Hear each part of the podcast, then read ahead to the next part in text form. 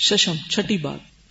جب اس کا یہ دشمن اس کے قلب پر قابض ہو کر اس پر اپنی سلطنت اور فرما روائی قائم کر لیتا ہے، تو پھر وہ اس کے ذہن کو کلیتن خراب کر دیتا ہے۔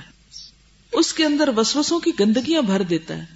خدا کے بارے میں وسوسے، رسول کے بارے میں، آخرت، ہر چیز کے بارے میں۔ منفی خیالات۔ یہ شیطان کے دل پہ قابض ہونے کی علامت ہوتی ہے۔ انسان کو کنفیوز کر دیتا ہے۔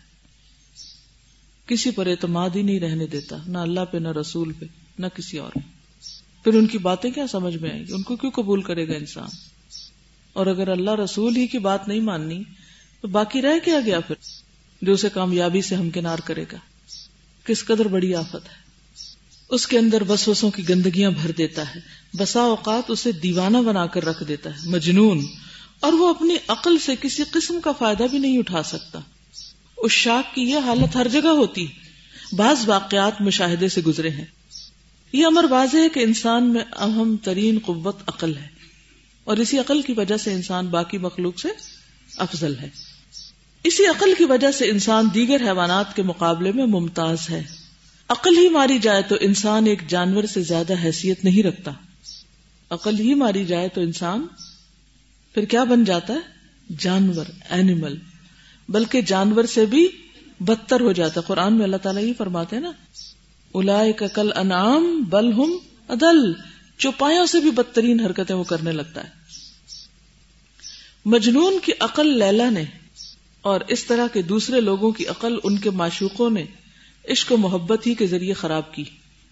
یا کسی اور چیز کے ذریعے یعنی ان لوگوں کی عقل کو کس نے دیوانہ کیا تھا؟ عشق و عاشقی نے، کسی اور چیز نے نہیں۔ اس شاک کا جنون تو عجیب و غریب ہوا کرتا ہے۔ ایک کا جنون دوسرے کے جنون کو مات کر دیتا ہے۔ کسی شاعر نے کہا ہے قالو جننت بمن تہوا فقلت لهم، العشق اعظم مما بالمجانین لوگوں نے کہا کہ تو اپنے محبوب کی محبت میں دیوانہ ہو گیا ہے۔ میں نے ان سے کہا، عشق دیوانوں کے روگ سے بھی بڑا روگ ہے۔ یعنی دیوانے جو ہوتا ہے نا، پاگل مجنون میڈ کریزی پیپل۔ ان سے بھی بڑا جنون لاحق ہوتا ہے ایسے لوگوں کو۔ وہ اس سے بھی زیادہ پاگل ہوتے ہیں، جو کسی پاگل خانے میں رہ رہے ہوتے ہیں۔ عشق دیوانوں کے روگ سے بھی بڑا روگ ہے۔ العشق لا يستفيق الدهر صاحبه انما يسرع المجنون بالحين عشق کو کبھی فاقہ نہیں ہوتا۔ اور دیوانوں پر تو کبھی کبھی ہی دورہ پڑا کرتا ہے۔ یعنی دیوانوں کو تو دورہ کبھی صبح، کبھی شام، کبھی چھ مہینے میں ایک دفعہ پڑتا ہے، لیکن ان کے دورے کو تو فاقہ ہی نہیں۔ ہفتم، ساتویں بات۔ عشق انسان کے حواس بگاڑ کر بالکل فاسد کر دیتا ہے۔ یہ فساد مانوی ہوتا ہے اور سوری بھی۔ سوری یعنی شکل نظر آتی فساد مانوی، فساد قلب کتابیں۔ انسان کا قلب فاسد اور خراب ہو جائے تو اس کی آنکھیں، کان اور زبان تمام چیزیں فاسد اور خراب ہو جاتی ہیں۔ وہ اپنے معشوق کی کبھی ترین چیز کو بھی اچھی سمجھنے لگتا ہے۔ یہ کس قدر خرابی کہ خراب سے خراب، بدترین سے بدترین چیز بھی اس کو اچھی نظر آتی ہے۔ اتنا اس کے دل دماغ آنکھوں پہ پردہ پڑ جاتا ہے۔ بعض اوقات آپ نے دیکھا ہوگا نا کہ اگر کسی لڑکے لڑکی میں ایسی کوئی کیفیت ہو جائے، ماں باپ سمجھا رہے ہیں، بہن بھائی سمجھا رہے ہیں کہ تمہاری شادی یہاں پر کامیاب ہو ہی نہیں سکتی، تمہیں سخت نقصان ہوگا۔ لیکن سمجھ نہیں آتی، سمجھنے والوں کو۔ وہ کہتے اس سے اچھی تو کوئی چیز ہی نہیں ہو سکتی۔ تو کبھی ترین چیز بھی ان کو حسین ترین نظر آتی۔ اور کسی عقلمند سے عقلمند کی بات بھی ان کے پلے نہیں پڑتی۔ اور جب تجربہ کر چکتے ہیں تو پھر اس کے بعد نصیحت کرنے والوں کو سچا بتاتے ہیں۔ لیکن اب تو وقت گزر چکا۔ جیسا کہ ایک مرفوع حدیث سے معلوم ہوتا ہے کہ حضرت صلی اللہ علیہ وسلم نے ارشاد فرمایا حب اما و یسم ایک شے کی محبت تمہیں اندھا اور بہرا بنا دیتی ہے۔ یعنی تمہاری آنکھوں کو صحیح بات پھر نظر ہی نہیں آتی۔ اس چیز کا کوئی عیب، کوئی غلطی، کوئی خرابی تمہیں دکھتی ہی نہیں۔ اور تم اس کے خلاف کوئی بات سن ہی نہیں سکتے خواہ وہ کسی کی کتنی ہی درست بات کیوں نہ ہو۔ محبت قلب کو اندھا کر دیتی ہے۔ جس کی وجہ سے عاشق کو محبوب کی برائیاں دکھائی نہیں دیتی۔ کانوں کو بہرا کر دیتی ہے کہ اس کے کان دنیا کی ملامت نہیں سنتے۔ پھر معشوق کی طرف اس کی رغبت معشوق کے عیوب کی پردہ پوشی کرتی رہتی ہے۔ انسان جس سے محبت کرتا ہے، اس کے عیوب نہیں دیکھا کرتا، اس کے آپ نظر ہی نہیں آتے۔ عیوب اس وقت نظر آتے ہیں جب اس کی محبت کم ہو جاتی، پھر اس کو خرابیاں دکھنے لگتی۔ شدید ترین رغبت اور شوق اور افراد محبت اس کی آنکھوں پر ایک زبردست پردہ بن کر چھا جاتی۔ اور چیز کو اس کی اصل حالت میں دیکھنے سے قاصر کر دیتی۔ بقول شاعر۔ ہوئی تو کی از آئی علیہ غشاوتن فلم منجلت قطعت نفسی علومہا۔ میں نے تجھ سے محبت اس وقت بھی کی جب میری آنکھوں پر پردہ پڑا ہوا تھا۔ جب یہ پردہ ہٹ گیا تو میرے نفس نے اس کی محبت کے رشتے توڑ دیے۔ جب وہ پردہ ہٹا اور حقیقت نظر آنے لگی تو اس چیز کے اندر کوئی اٹریکشن ہی نہ رہی۔ انسان جس چیز میں داخل ہو جائے اسے اس چیز کے عیوب نظر نہیں آتے۔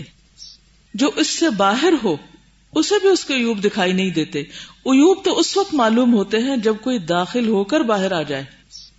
یہی وجہ ہے کہ جو صحابہ کفر اور جاہلیت میں رہ کر اسلام لائے، ان کا درجہ ان مسلمانوں سے بڑھا ہوا ہے جو اسلام میں پیدا ہوئے۔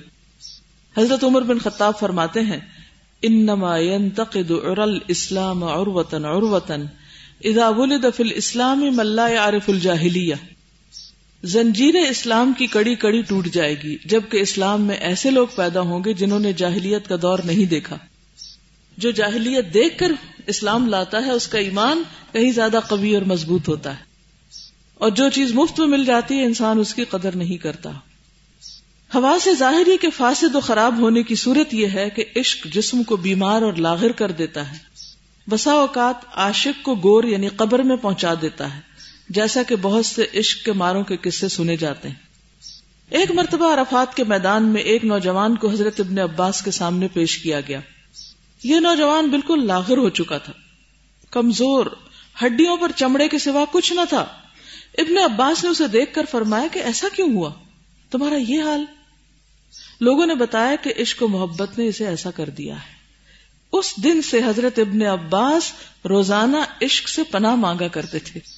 کہ یہ ایسی بری بلا ہے کہ انسان کو اس نتیجے تک پہنچا دیتی ہشتم، آٹھویں بات۔ عشق افراد محبت کا نام ہے۔ یعنی محبت تو ایک دائرے میں ہوتی ہے، اس کے مثبت پہلو بھی۔ لیکن عشق تو سراسر خرابی ہی خرابی۔ اسی لیے اسلام میں عشق کی ٹرم یوز نہیں ہوتی، نہ اللہ کے لیے، نہ رسول کے لیے۔ کیونکہ عشق ایک منفی چیز ہے، جو انسان کو دیوانہ کر دیتی۔ محبت جو ہے وہ ایک مثبت چیز ہے، جس میں ایک اعتدال ہوتا ہے۔ اور پھر اس میں وہ اعتدال جو انسان کو یعنی اگر کسی بچوں کی یا شوہر یا دوست یا کسی کی محبت ہے، تو اس کو اس کے مقام پر رکھتی ہے اور ان سب چیزوں سے بڑھ کر پھر اللہ کی محبت ہوتی یعنی یہ نہیں کہا کہ انسان اپنے دل سے ہر طرح کی محبت کو بالکل ختم کر دے کنڈیم کر دے، لیکن جب محبت اپنے لیول سے بڑھتی ہے، وہ اپنے اعتدال سے اوپر آتی ہے، تو تباہیاں مچاتی جس کا نام عشق ہے۔ عشق افراد محبت کا نام ہے۔ محبت اس قدر غلبہ پا جائے کہ انسان کے قلب اور دل پر معشوق کی حکومت قائم ہو جائے۔ اور اس کے خیالات، تصورات، ذکر اور فکر پر پورا پورا قابو پا لے۔ اب یہ ہر انسان خود دیکھ سکتا ہے کہ کون سی چیز اس کے دماغ پر ہر وقت چھائی ہوئی ہے، جو اس کو نماز میں بھی چین نہیں لینے دیتی۔ اور کسی وقت بھی اس کا دل و دماغ معشوق کے تصور سے خالی نہ ہو۔ ہر وقت اس کا دماغ ایک ہی بات سوچے چلے جائے۔ یہ خطرناک علامت ہے۔ نوبت جب اس حد تک پہنچ جائے تو پھر اس کا نفس خواتر نفسانیہ ہی کے اندر الجھ کر رہ جاتا ہے۔ پھر اس کی بس نفسانی خواہشات اور انہی کے بارے میں سوچتا رہتا ہے۔ اس طرح نفس کی تمام قوتیں معطل اور مختل ہو کر رہ جاتی ہیں۔ خلل آ جاتا ہے ان میں، مختل، خلل والی۔ معطل یعنی کام کرنا چھوڑ دیتی۔ کچھ اور سوچتا ہی نہیں۔ یعنی کسی اور چیز میں دل ہی نہیں لگتا۔ کوئی اور کام کیا ہی نہیں جاتا۔ کسی چیز پہ انسان ٹکتا ہی نہیں۔ ناکارا ہو کے رہ جاتا ہے، بیکار۔ کسی چیز کے قابل نہیں رہتا۔ مفید کاموں کے خاص طور پر۔ کہیں استقامت نہیں آتی۔ آپ نے دیکھا ہوگا نا کہ کچھ لوگوں کو یہ مرض لاحق ہوتی ہے کہ وہ کسی ایک چیز پہ جمتے نہیں۔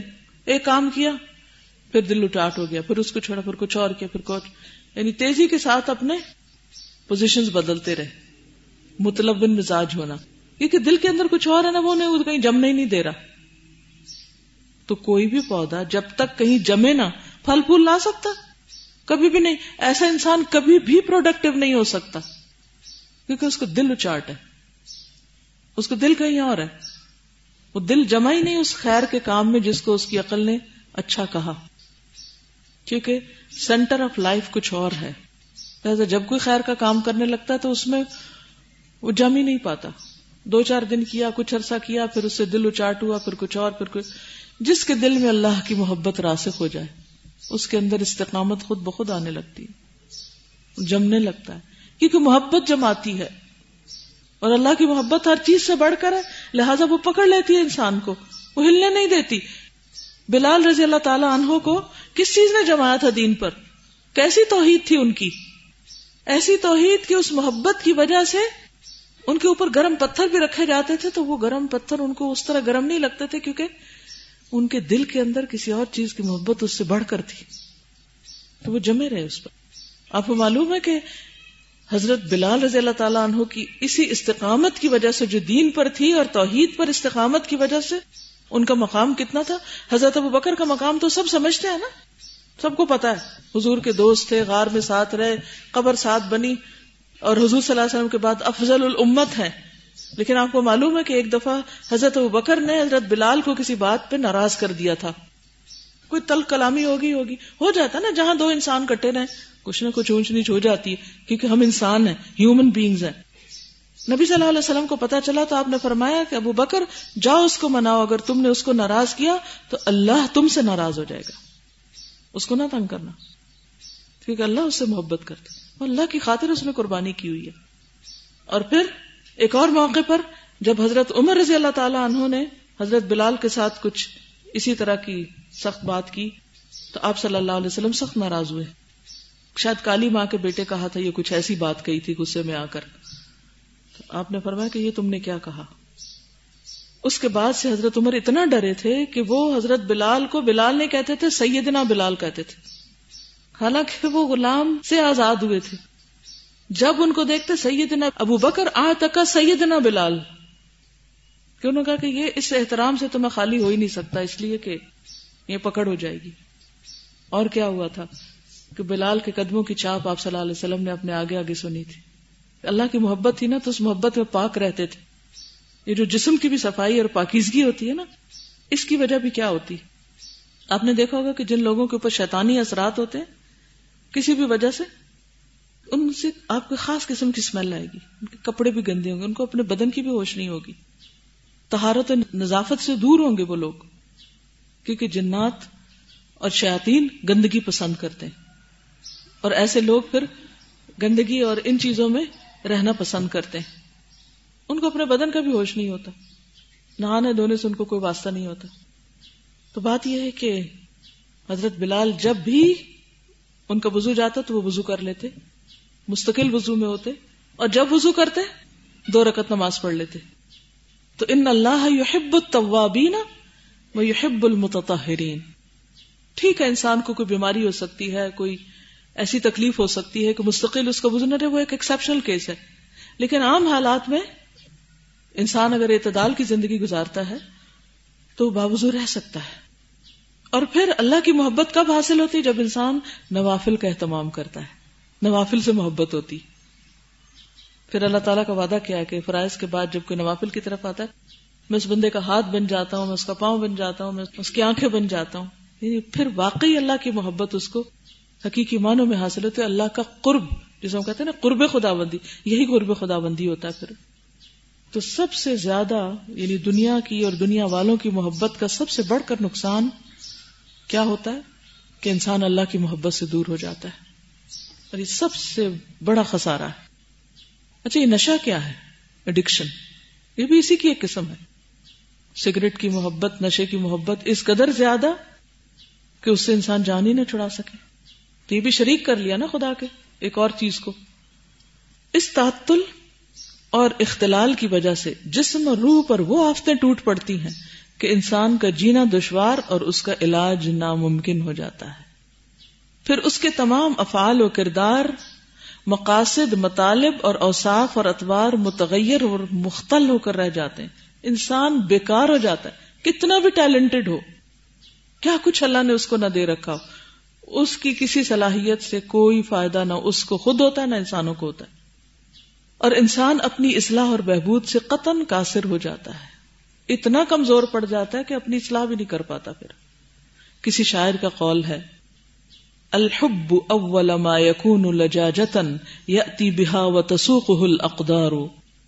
محبت آغاز میں محض ایک لہر ہوتی ایک وسوسہ ہوتا ہے، ایک لہر ہوتی ہے، ایک موج ہوتی ہے، اور پھر تقدیر اسے آگے بڑھاتی رہتی یعنی انسان اگر اس کو وہاں سٹاپ نہ لگائے تو، اور اس کو اپنے آپ کو اس کے بس پہ چھوڑ دے تو پھر اس میں انسان دستا چلا جاتا ہے۔ کبھی سمندر جانے کا اتفاق ہو بیچ پہ؟ کبھی آپ لہروں کے بیچ میں گئے؟ جب آپ ذرا سا آگے کھڑے ہوتے ہیں اور ایک موج آتی ہے، تو سمجھے کہ محبت کی بھی ایسے ہی موج آتی ہے۔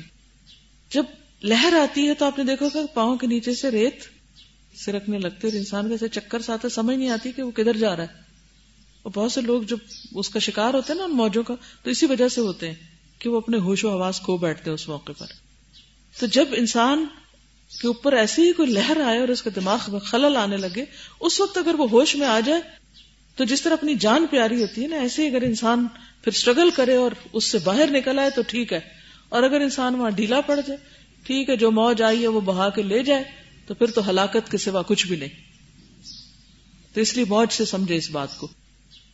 اذا خاض الفتى لجج الهوى جاءت امور لا تطاق كبار یہاں تک کہ جب کوئی جوان محبت کی لہروں میں گھس پڑتا ہے، تو پھر وہ حالات پیش آتے ہیں جو بڑے بڑوں کی طاقت سے باہر ہوتے ہیں۔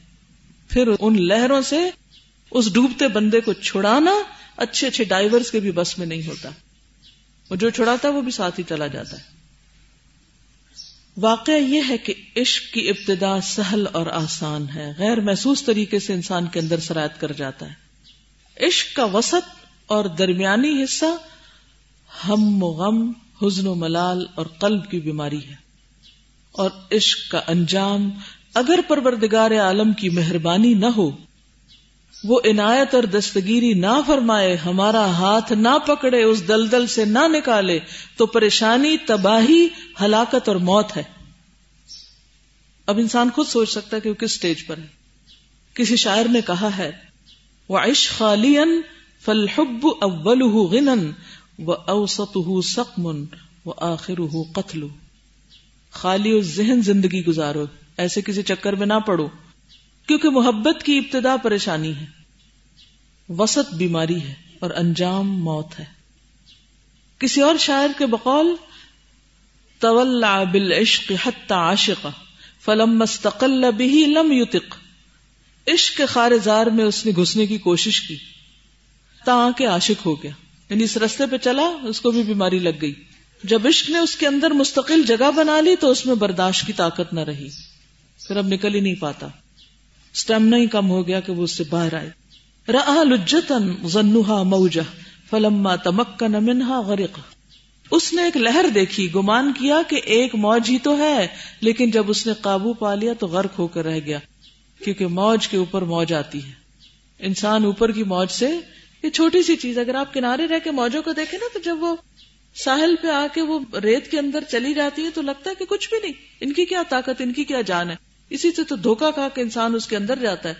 اور اس کو پتہ نہیں چلتا کہ ایک موج کے اوپر ایک اور موج انسان کو ہلاکت کی گہرائیوں میں لے جاتی۔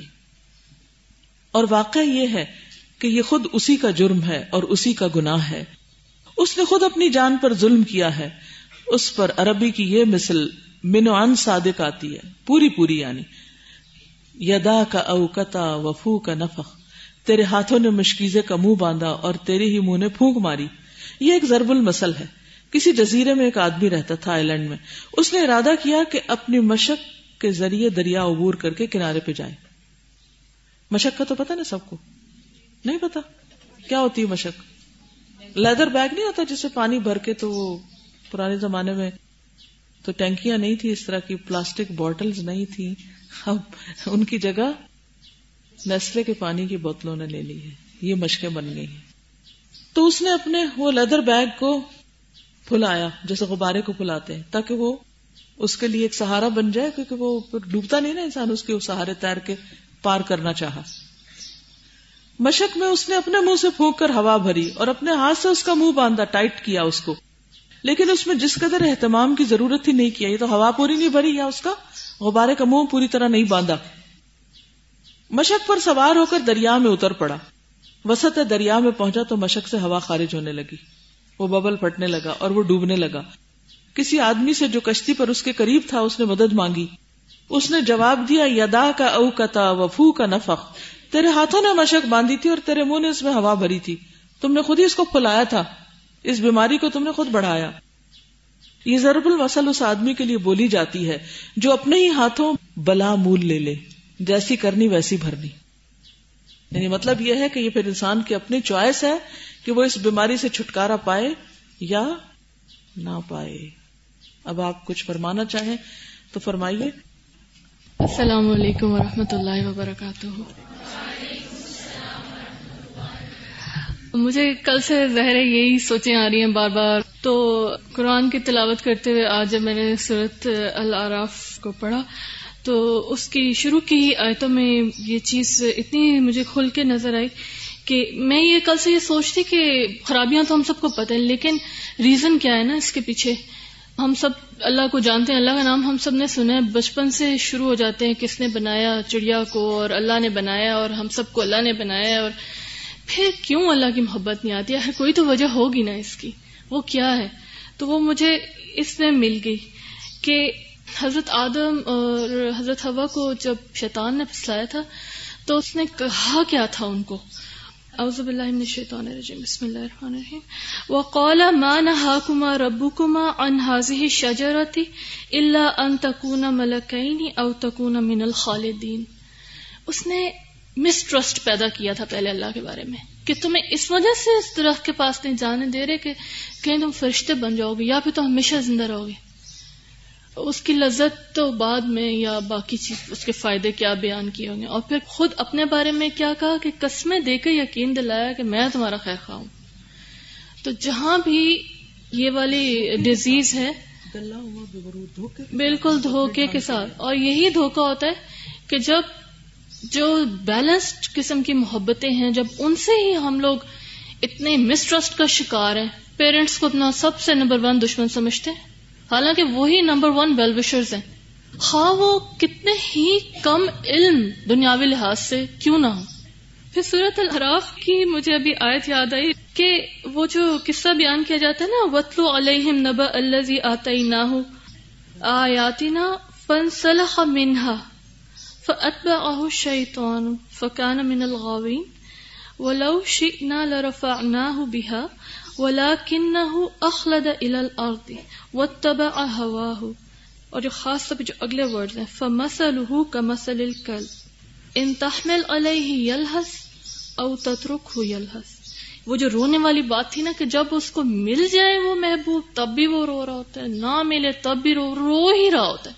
ایگزیکٹلی exactly یہی ورڈز ہیں اور میں سوچتی اگر ہم اس اینگل سے قرآن کو پڑھنا شروع کریں تو ایون اس کا پہلے جو ورڈز ہیں الحمد للہ رب العالمین all of our praise and gratitude is for Allah کا کیا مطلب ہے؟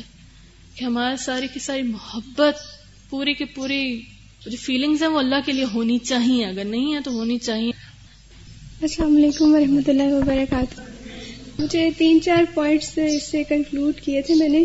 ایک کہ یہ کہ ہر انسان کا ایک سینٹر آف لائف ہوتا ہے اور اگر نہیں ہے تو چیک کریں اس کو بنائیں، کیونکہ سینٹر آف لائف کے گرد ہی آپ گھوم رہے ہوتے ہو۔ پتہ نہیں چلتا کہ کیا ہے، لیکن جہاں پہ موسٹلی آپ کا ذہن، دھیان یا عادتیں جاتی ہیں، اس کو چیک کرنا چاہیے۔ جیسے زمین ہے، وہ اپنے گرد بھی گھومتی ہے اور سورج کے گرد بھی گھومتی ہے۔ تو یہ مثال اس لیے مزے کی لگی کہ ہم اپنی ذات کے گرد بھی گھوم رہے ہوتے ہیں اور جس سے عشق کرتے ہیں، جس چیز سے، جس شخصیت سے اس کے گرد بھی گھوم رہے ہوتے ہیں۔ اور اگر بیلنس نہ ہونا تو دوسروں کو ٹکرے مارنے لگ جاتے تو بیلنس ان چیزوں میں بہت ضروری ہے کہ اپنے گرد بھی گھومنا چاہیے۔ اگر اپنے گرد گھومنا بند کر دیں گے تو اس کے گرد بھی نہیں گھوم سکیں گے جس کے گرد ہم نے گھومنا سینٹر آف لائف اور اس کے بعد مزے کا جو پوائنٹ تھا کہ اللہ اور انسان کی محبت جو ہے نا، کسی بھی شخصیت پرستی کی ہم بات کرتے ہیں، وہ ایک دل میں اکٹھی نہیں رہ سکتی ہے۔ تو ایک اساتذہ کے لیکچر میں بڑے مزے کی بات تھی کہ دنیا کے بارے میں کہا تھا کہ، اے دنیا، تیرا تھوڑا تو تھوڑا ہے، تیرا زیادہ بھی تھوڑا ہے۔ تو یہ بات اگر سمجھ آ جائے تو پھر کیا پتا ہم اس شخصیت کے اثار سے نکلنے کی کوشش کر لیں۔ اور اسٹرائکنگ بات یہ تھی کہ انسان ثابت قدم نہیں رہتا۔ انکنسٹنسی چونکہ میرے اندر خود ہی بڑی خامی ہے، تو مجھے بڑی اسٹرائک کری کہ ثابت قدمی اور صلاحیتوں کے ہونے کے باوجود بیکار بیٹھے رہنا۔ تو ایسے لوگوں کو ایک تو خود بھی اینالائز کرنا چاہیے کہ وہ اپنی صلاحیتوں کو صحیح استعمال نہیں کرے۔ دوسرا، جو پہلو کے ساتھی ہیں نا، ان پہ بھی فرض بنتا ہے کہ وہ اس طرح کے لوگوں کو ہائی لائٹ کریں اور ان کو ہیلپ آؤٹ کریں، کیونکہ خود تو اس میں سے نکلنا بہت مشکل ہو جاتا ہے۔ اور شعر میں تھا کہ محبت کی موج ہوتی ہے تو جو بندہ اس عشق میں مرحلے میں سے گزر رہا ہوتا ہے تو محبت کی موج میں لوگ موجے منا رہے ہوتے ہیں اور آخر میں ان کو پتہ ہی چلتا ہے کہ ان کا انجام کتنا بھیانک ہوتا ہے۔ مطلب ہلاکت کی طرف چل جاتے ہیں جو تین اسٹیٹز میں بتائی ہیں، کہ غم، حزن، ملال کی طرف چل جاتے ہیں یا پھر ہلاکت کی طرف جاتے ہیں تو ان کا پتہ ہی چلتا کہ وہ ہے۔ اور سب سے لاسٹ بات کہ مدو جزر ہوتی ہے، جس نے سمندر کی ابھی بات ہوئی تھی، تو لہریں اٹھتی ہیں اور جب چاند پورا ہوتا ہے فل مون تو یہ لہروں میں، ان کی موجوں میں اضافہ ہو جاتا ہے۔ تو جس طرح چاند اس لہروں کو اسٹیمولیٹ کر رہا ہوتا ہے، اس طرح عشق اور محبت کو بھی ہماری بہت سی چیزیں اسٹیمولیٹ کرتی ہیں۔ مثلاً ذرائع blog phone messaging chatting Facebook and دوست دوست اگر کوئی کسی عشق میں مبتلا ہو تو دوسرا وہ کہتے کہ یار یہ بہت اچھی بات ہے تو مجھے کیوں نہیں کسی سے پیار؟ ہو تو وہ جان بوجھ کے اس طرح کے حالات پیدا کرنے کی کوشش کر رہے تھے پیئر پریشر اور تنہائی تنہائی سے بچنے کی کوشش کرے کیونکہ بندہ سوچ سوچ کے پریشان ہوتا ہے کہ میں اب کیا کروں اور اس سوچ میں ہی وہ پھر غلط کام کرنے کی کوشش کر رہا ہوتا السلام علیکم۔ اس سب کو پڑھ کے مجھے یہ فیل ہو رہا تھا کہ ہم نے سینٹر آف لائف تو بنایا ہے، لیکن وہ ہمارا سینٹر آف لائف یہ ہے کہ جلدی سے شادی ہو جائے، ایسی جگہ ہو جائے، اور جب شادی ہونے لگتی ہے تو پھر ایک دوسرے سے ٹپس پوچھ رہے ہوتے ہیں کہ مجھے ٹپس بتاؤ کہ بھائی میرا ہسبینڈ میرے قابو میں آ جائے۔ اور وہ بس میرے علاوہ تو کچھ اور دیکھ ہی نہ سکے۔ تو اب اس کا سمپل سولوشن کیا ہے کہ مطلب اللہ کی معرفت ہو اللہ سے ہم دعا کریں اللہ سے کہیں کہ ہماری جو ہے نا وہ محبت ہمارے ہسبینڈ میں ڈال دے۔ سمپل سے سولوشن ہے۔ اتنی جو ہر وقت ہم کہہ رہے ہوتے ہیں دین کا ہم نے یہی بنا لیا۔ ایکچولی جب انسان اللہ سے سب سے بڑھ کر محبت کرتا ہے تو اللہ تعالیٰ اس بندے کی محبت پھر ہر ایک کے دل میں ڈال دیتے ہیں وہ شوہر کے دل میں بھی ضرور ڈالیں گے۔ السلام علیکم۔ میں آپ لوگوں کو اس بات کی طرف توجہ دلانا چاہتی ہوں کہ محبت کو جو ہمارے معاشرے میں نا ہے وہ بہت زیادہ خوبصورت کر کے پیش کیا جاتا ہے۔ جیسے ہی بچے اسکول میں جاتے ہیں نا تو سب سے پہلے اس کو جو سنڈریلا کی سٹوری سنائی جاتی ہے۔ اس میں اتنا خوبصورت اس کا ڈریس بتاتے ہیں اور پھر اس کو یہ بتا دیتے ہیں کہ ایک پرنس آئے گا اور اس سے شادی کر لیتا ہے۔ تو بچے اسی وقت سے شروع ہو جاتے ہیں۔ گھروں میں جاتے ہیں تو ایک پرنس بنتا ہے ایک سنڈریلا بن جاتا ہے۔ اور وہ وہیں سے ان کی پھر جو ہے مائنڈ اسی چیز پر ورک کر ہاں۔ وہی بنے رہتے۔ پھر بعض دفعہ یوں بھی ہوتا ہے فیملیز میں میں نے دیکھا ہے کہ جو ہوتے ہیں، بڑے کزنس ہوتے یا پیرنٹس بھی ایون وہ کیا کرتے ہیں کہ چھوٹے بچوں کو دوسرے کے نام سے چھڑنا شروع کر دیتے ہیں۔ وہ پھر بچے جو ہوتے ہیں نا، بہت زیادہ اریٹیٹ بھی ہو جاتے ہیں اور کچھ جو ہوتے ہیں، وہ ادھر ہی، ان کے مائنڈ میں یہ ہوتا ہے کہ ہاں ہم جب بڑے ہوں گے تو ہماری ہی شادی ہوگی۔ پھر ان کی زندگی کا یہی مقصد بن جاتا ہے کہ ہم نے اسی کو حاصل کرنا ہے۔ اور پھر جب اور ذرا بڑے ہوتے ہیں تو پھر فرینڈز ایسی مل جاتی ہیں، اس کے علاوہ ویلنٹائنس ڈے پہ جو اتنے خوبصورت تحفے اور کارڈز اور پھر شعر و شاعری اور یہ سب کچھ جب جمع ہو جاتا ہے نا تو پھر انسان واقعی ہی اللہ سے غافل ہو جاتا ہے۔ اسے یقین ہی نہیں ہوتا شاید کہ اللہ تعالیٰ ہے اگر ہے بھی تو وہ مانتا نہیں، کیونکہ اسے سامنے جو نظر نہیں آ رہا۔ وہ وہی دیکھتا ہے جو بس وقتی طور پر جہاں سے وہ تسکین حاصل کر سکتا ہے نا، وہ اسی چیز کو لے لیتا ہے اور پھر اپنے دل کو سکون پہنچا لیتا ہے۔ بس مجھے یہی کہنا تھا ذاکر اللہ۔ السلام علیکم۔ میں کل سے مطلب اس بات کو سوچ رہی تھی کہ ہماری سوسائٹی میں یہ چیز کیوں اتنی زیادہ ہو گئی ہے کہ اس طرح غیر اللہ کی محبت یا کوئی ایسے ہمارے پاس ذرائع ہو گئے جس کے ذریعے سے ہم اللہ تعالیٰ سے بہت زیادہ دور ہو گئے ہیں۔ آخر مین ریزن کیا ہے؟ تو مجھے اس کی یہ بات سمجھ آئی کہ ذکر، کسی بھی چیز کا ذکر جو ہوتا ہے۔